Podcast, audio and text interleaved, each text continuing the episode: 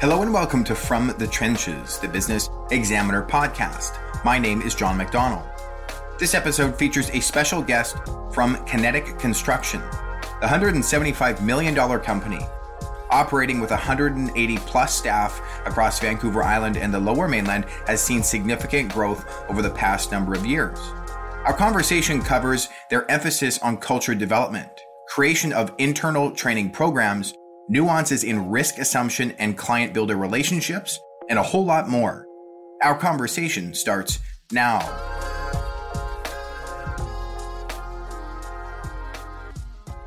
My name's Tom Plumb. I'm the president and CEO of Kinetic Construction. I've been with this organization for about 24 years.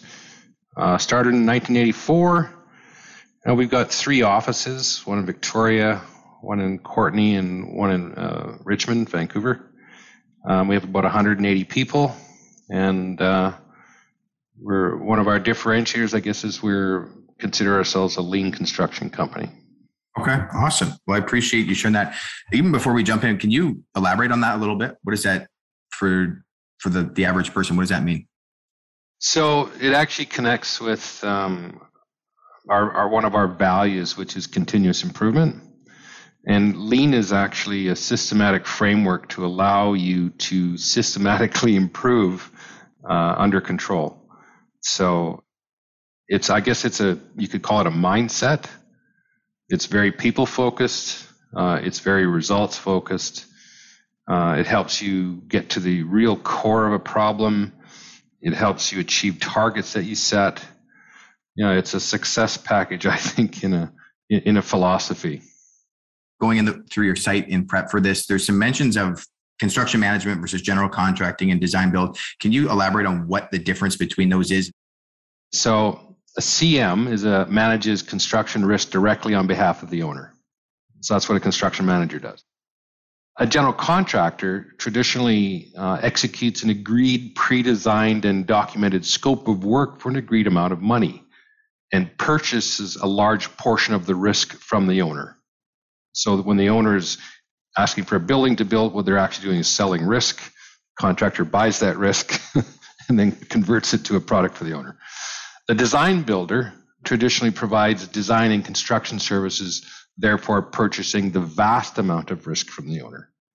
So that's more or less the three fundamental delivery models that exist. I mean, there is, sorry, there is the uh, uh, design bid build model, which is the reason for most of our failures, most of our grief. It's a very uncollaborative delivery model, let's put it that way. Jumping into this a little bit further, can you speak to over the past couple of years about how Kinetic has evolved uh, as a business? Um, has there been kind of some growth uh, in certain areas, a certain kind of job size that you guys have been able to really drill down on, or anything that sticks out uh, as you look, let's say the last two three years? Since 2015, we've doubled in size uh, with our largest projects uh, having grown by about 400% as, as a single project. We're trying to make lean project delivery our main specialty. So, in some degree, uh, no matter what type of work we do, it doesn't necessarily matter. Uh, the list is uh, shorter on the things actually that we don't do. Yeah. If you're talking about like what's our what are we into? So we don't do roads and bridges yeah. traditionally, or, or yet, anyways. Um, so that's we call that a specialized work. So we spend most of our time in the um, in the ICI sector, institutional, commercial, and multi-residential, with not a lot of emphasis on industrial, the, the industrial part of it. So now evolving, that's interesting because we have evolved. We actually evolved to a point where we understand that uh, culture is the foundation of the success of your organization. Like it's just it's it's it's maybe it sounds trite and it sounds like an overused uh, thing to say, but it is absolutely 100% critical to have a good culture and not just a culture by name. Uh, culture, I think, is defined as what does that look like in action? So culture is an action, not necessarily a thing, right? Uh, so that's that's an evolution, and I think we've done a pretty good job of developing a culture that values people in the organization. When you look over the past year or so, is there a, a, a single success, and it could be the, the the development of your culture? Is there any kind of projects that stick out, or even just kind of maintaining sanity with all of the craziness, uh, challenges from almost every angle there? I guess the fact that for some bizarre reason we've been able to grow exponentially, actually through 20 and 21. That would be our success story we've branched into uh, another model of project delivery, which is design build. Uh, so that that was a success, and and that success really is about finding the right people, right? So that, that's the magic, right? Find good people, and you can do damn near anything, right? We spent a lot of time and effort to learn this uh, lean fundamentals and actually start thinking in that way. And 2021 was uh, a breakthrough year for us where uh, where it like all of your management staff not only do they understand it uh, but they believe it and they support it. So that's what made 2021 a banner year. Buildings just happened to go up while we're figuring all this stuff out right? So are there things coming down the pipeline or things that have happened recently within the construction tech that excites you, whether it's maybe new building materials? I know there's been a lot of hype about like Nexii or these other projects like that. Is there anything that sticks out where you're kind of like, oh, I see a lot of opportunity that aligns with maybe this new lean uh, internal processes that we've been developing? I think we're getting pretty close to latching on the power of uh, digital information modeling and uh, virtual design and construction.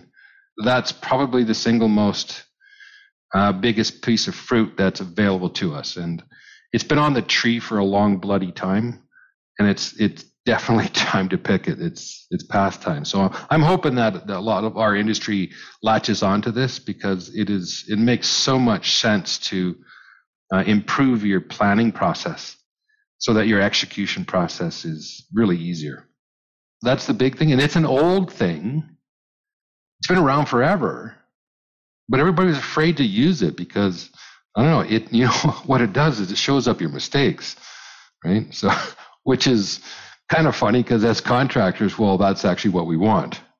Right? So yeah, let's get things that show us mistakes so we can fix them before we make them.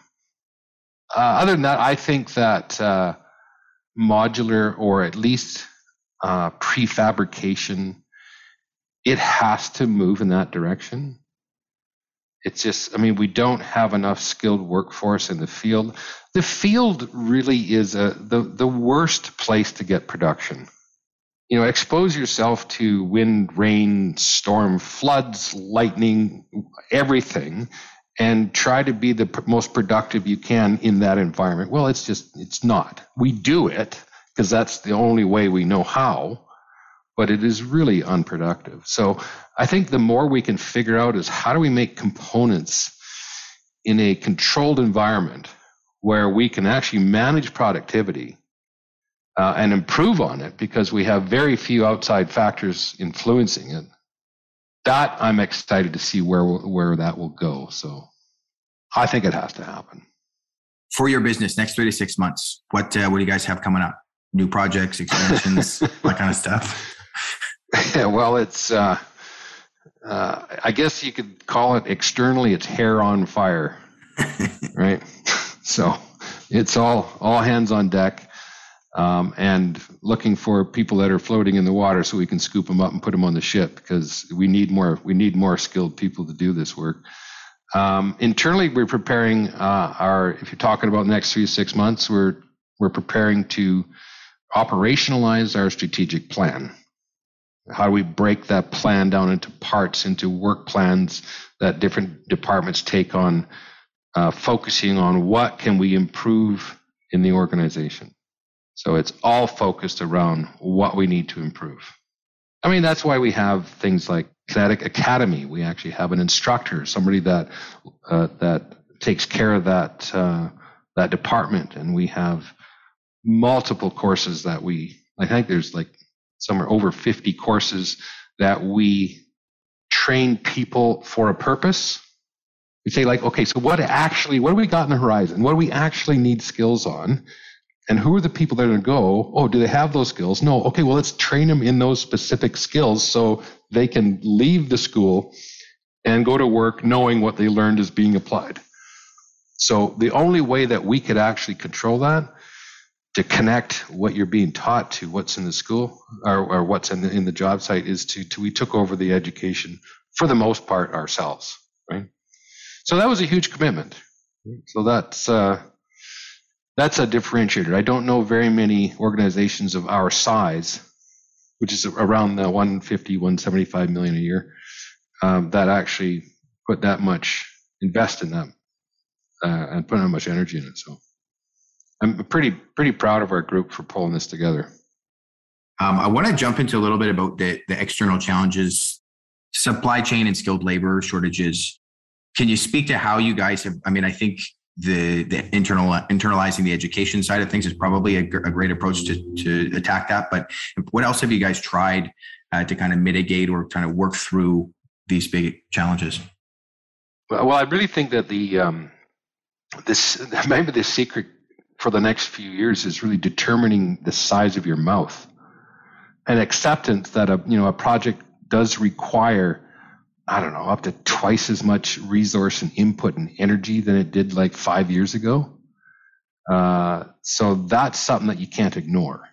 There's so many parts of a of a like the thousands of parts that make up a construction uh, contract and a, and a project that are at risk your effort to manage those risks is just phenomenally more, right?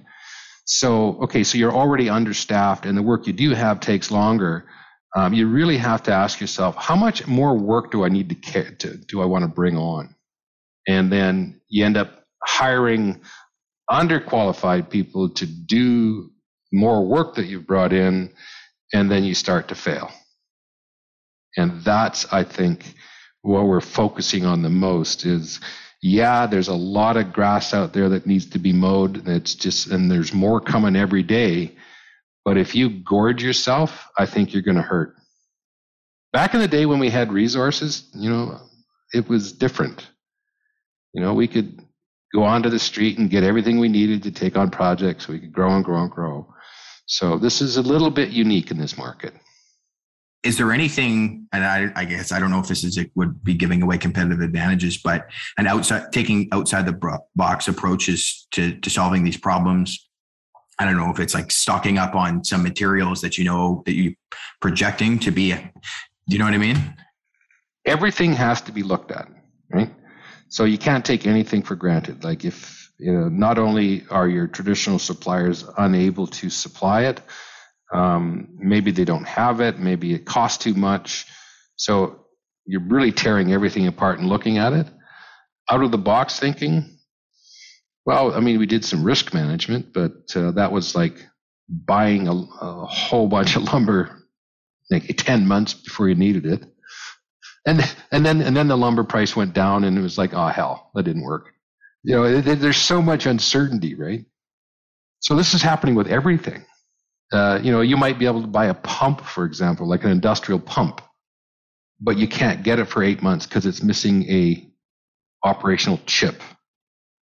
This is the kind of thing that what a chip is stopping this project from being finished. So when I say more work, yeah, you gotta you gotta tear things apart to see where it's going to hurt you do you have advice uh, for business leaders who are, who are maybe in a different industry and some best practices that, that have kind of helped you as you're navigating quite a large ship through this? A couple things. I guess it's like don't be too greedy. That's my sort of advice like off the bat. Like just figure out what your mouth size is and feed that. But going back to the evolution part again, your job as leadership um, is to kind of do two basic things uh, one is to come up with an achievable vision that everybody can uh, get behind. And the second thing is to either bring in or train good people to execute the vision. That's it. That's your that's your recipe for business success. And you can apply that to any business, right? It just so happens that well, I mean every business is suffering from lack of resources right now, but construction's quite bad. Do you see opportunities uh, for government? It could be at the municipal or at the provincial level to improve things like permitting approval times, um, or some of the other challenges that uh, that that people are insinuating are increasing things like the cost of housing or general uh, cost of living. Uh, yeah, I do. I think there's, I think there's definitely room for improvement in what they do in their processes, right? I mean, they have to understand what their impact on the market is. So for every six months that something is delayed in, in City Hall, the project increases 5%. So that's pretty staggering uh, when you look at that. So, um, yeah, there's a lot of things. I mean, I'm sure that they've got the same skilled resource problem that everybody else has. Unfortunately, that's where you want to see the most of it uh, is in the, the, the authorities. Um, but one thing, one common thing I think most of them are missing is they haven't uh, grasped the digital world to help them uh, manage and process their information and, and requirements and permitting uh, the way that I think the rest of the industry has. Right? So I think that you should be able to submit uh, digital drawings uh, for for permitting, or even better yet, submit 3D models, so their job's easier. Because I mean, it's not always the cities that hold things up. It's like there's missing information, and like you go to a permit a permit process, and if you're p- missing a piece of information, your your permit might be put down on the list somewhere some other place and and the amount, the amount of times that they have to go back and forth with that your package is not complete that actually takes that's actually a fairly significant part of it so yeah developers builders do better now when it comes to the city get on with the new generation. Go digital uh, embrace the the BIM and VDC concept so that your job is actually easier than going through stacks of paper plans like yeah that's just it doesn't make any more sense. So that would be my first suggestion is go digital get on with that program figure out ways to make your job easier so you can make the process faster wondering if you if anything comes to mind about contrasting you know you've got your uh, lower mainland and vancouver island operations is there a difference in the way that the, the two regions operate Well, there definitely is. we're not sure exactly what it is. We have some guesses, but um, best I can describe it is this. Okay, so the the smaller the community you're in, usually the more relational your things are. So I think there's that. I think the island is much more relational, and I think Vancouver is much more transactional. Right? You got more to choose from. If you if you clash with someone, you somebody else to work with. But so I think that's probably the the primary difference is one's relational, one's transactional. Okay. No, I think that's great. Um, and then anything uh, regions or build type wise, um, are you seeing? I guess you kind of touched on this a little bit earlier, um, but within the the ICI segment that you mentioned, is there anything? Is there like a spike in multifamily that you didn't expect this year, or a spike in in institutional, or well, the government's spending a lot of money. So that's keeping us going. And I think they're still under the impression that they need to rescue us with a lot, lot more work. And, and I'm kind of going, wait, you don't have to dump it out on a dump truck, right? You can, you know, what if, what if we sort of stagger this out to meet the, so the demand would sort of more likely meet our resources? Uh, but that's not happening. It's just all coming in a big wave and everybody's scrambling like crazy, right? So we're seeing more mass timber. So I mean, there's obviously there's a lot of uh, care housing or uh, aged work coming up. Obviously, our population is getting older and older. There's a big program out there to do that. So we're going to see lots more of that. Um, it's housing with a with a higher degree of complexity, a little bit higher complexity. Uh, so that's coming. Um, we're going to see a lot more demand for uh, mass timber projects. So that's something that we're right now adapting to as a change in demand. Uh, as long as we can keep producing wood, which is always in question around here.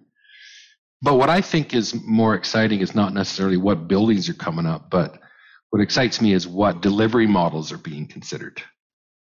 So we're kind of going away from the, you know, the design bid build pirate show to um, a more collaborative models where we can get owners and uh, consultants and contractors sort of working together on a common on a common uh, cause and for the same purpose.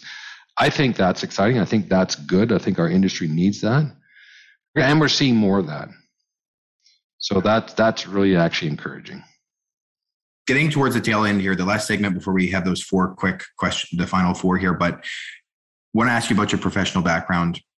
A, how did how did you end up in Kinetic? And then I think B, going through LinkedIn, you kind of worked your way up from site superintendent all the way to to to the president CEO role. Can you kind of walk me through that that journey? Yeah, well, I, I guess the journey started with my epiphany that um, the forest industry was not going to be a a viable long term choice for me.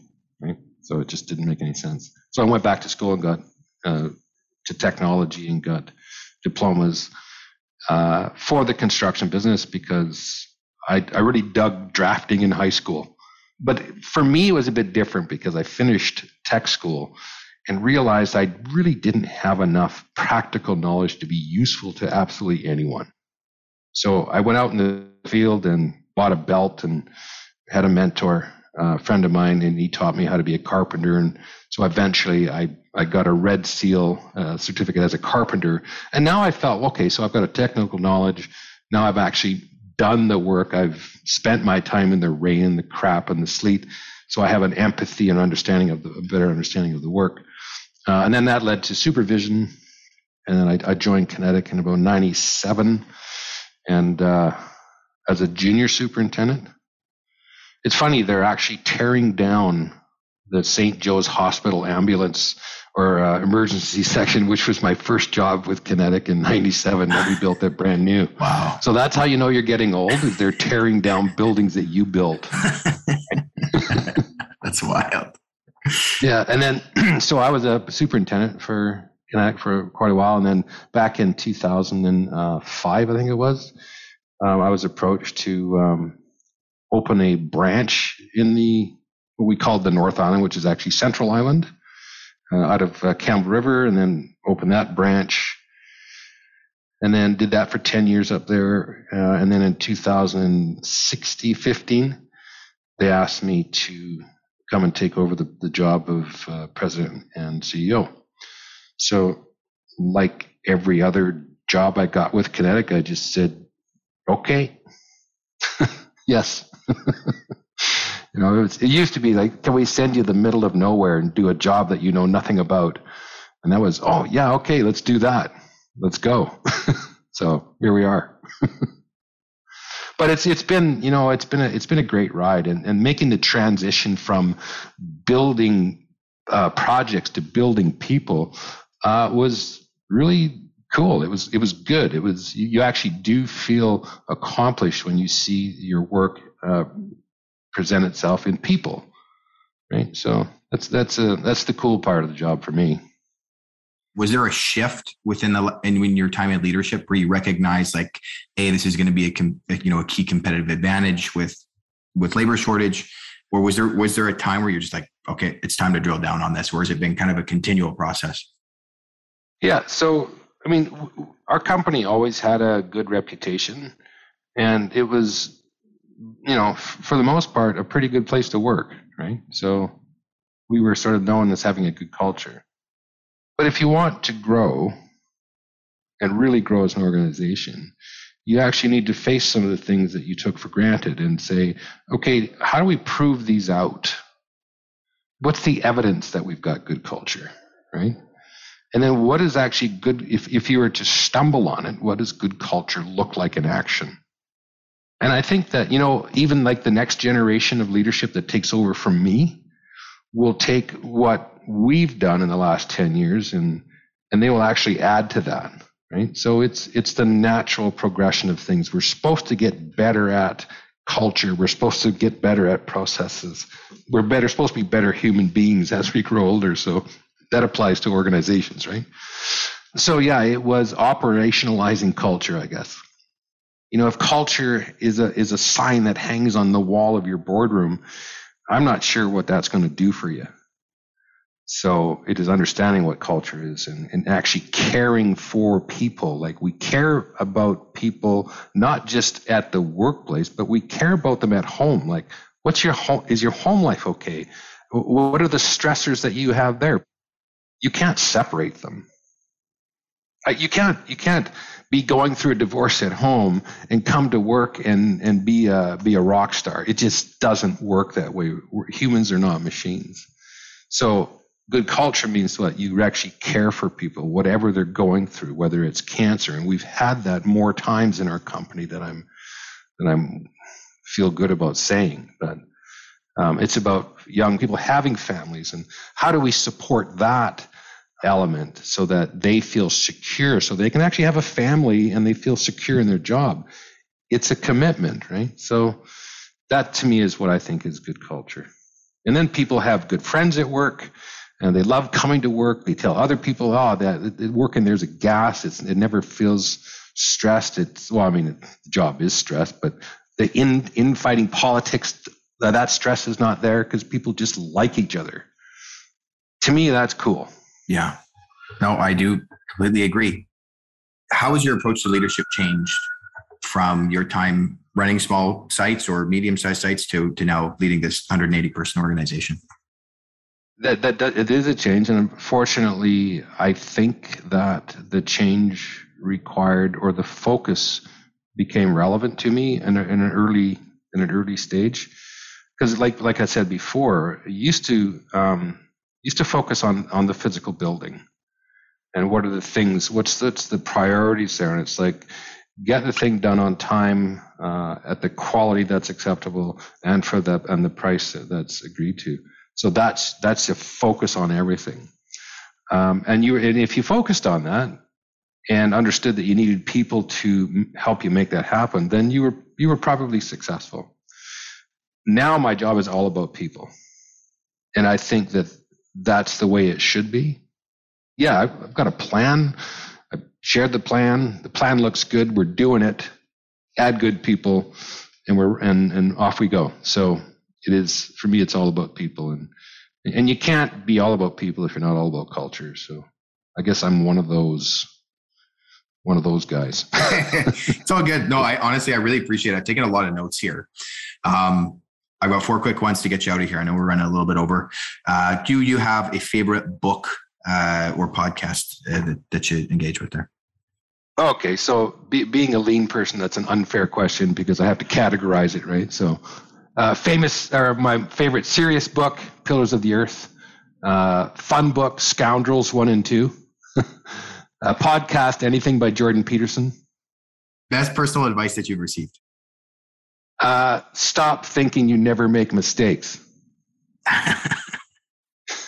it was a hard lesson to learn. I had to eat a lot of pie to uh, to get that one through my thick head. That's a good one. I have not heard that one before here. Uh, app or piece of software you can't live without? Um, I guess it would be email. And then uh, favorite restaurant on Vancouver Island? Think, okay, so okay, I'll, I'll, give you my top five. Okay. Oh wow! Okay? All right. Yeah, because I mean, it's you, you, know, it's it depends what you want, right? Yeah. yeah. So I'm, I, I like I like variety. So uh, top five: uh, Il Terrazzo. That's kind of a go-to. Uh, Cafe Brio, they got great wine prices. Uh, Wind Cries Mary. Wind? I don't know if you've been there, no. but it's going to be a suggestion. Um, and a restaurant called Nowhere. Yeah, been there. Yeah, and then uh, if you if you want sushi, I go to Aviso. But um, and if you're in Nanaimo, Gina's. Thanks for stopping by from the Trenches, the Business Examiner podcast. If you want to learn more about the interviewee, please check the web and social links provided in the video or listening platform description. Please send any feedback to info at businessexaminer.ca with the subject line podcast. We'll see you next week.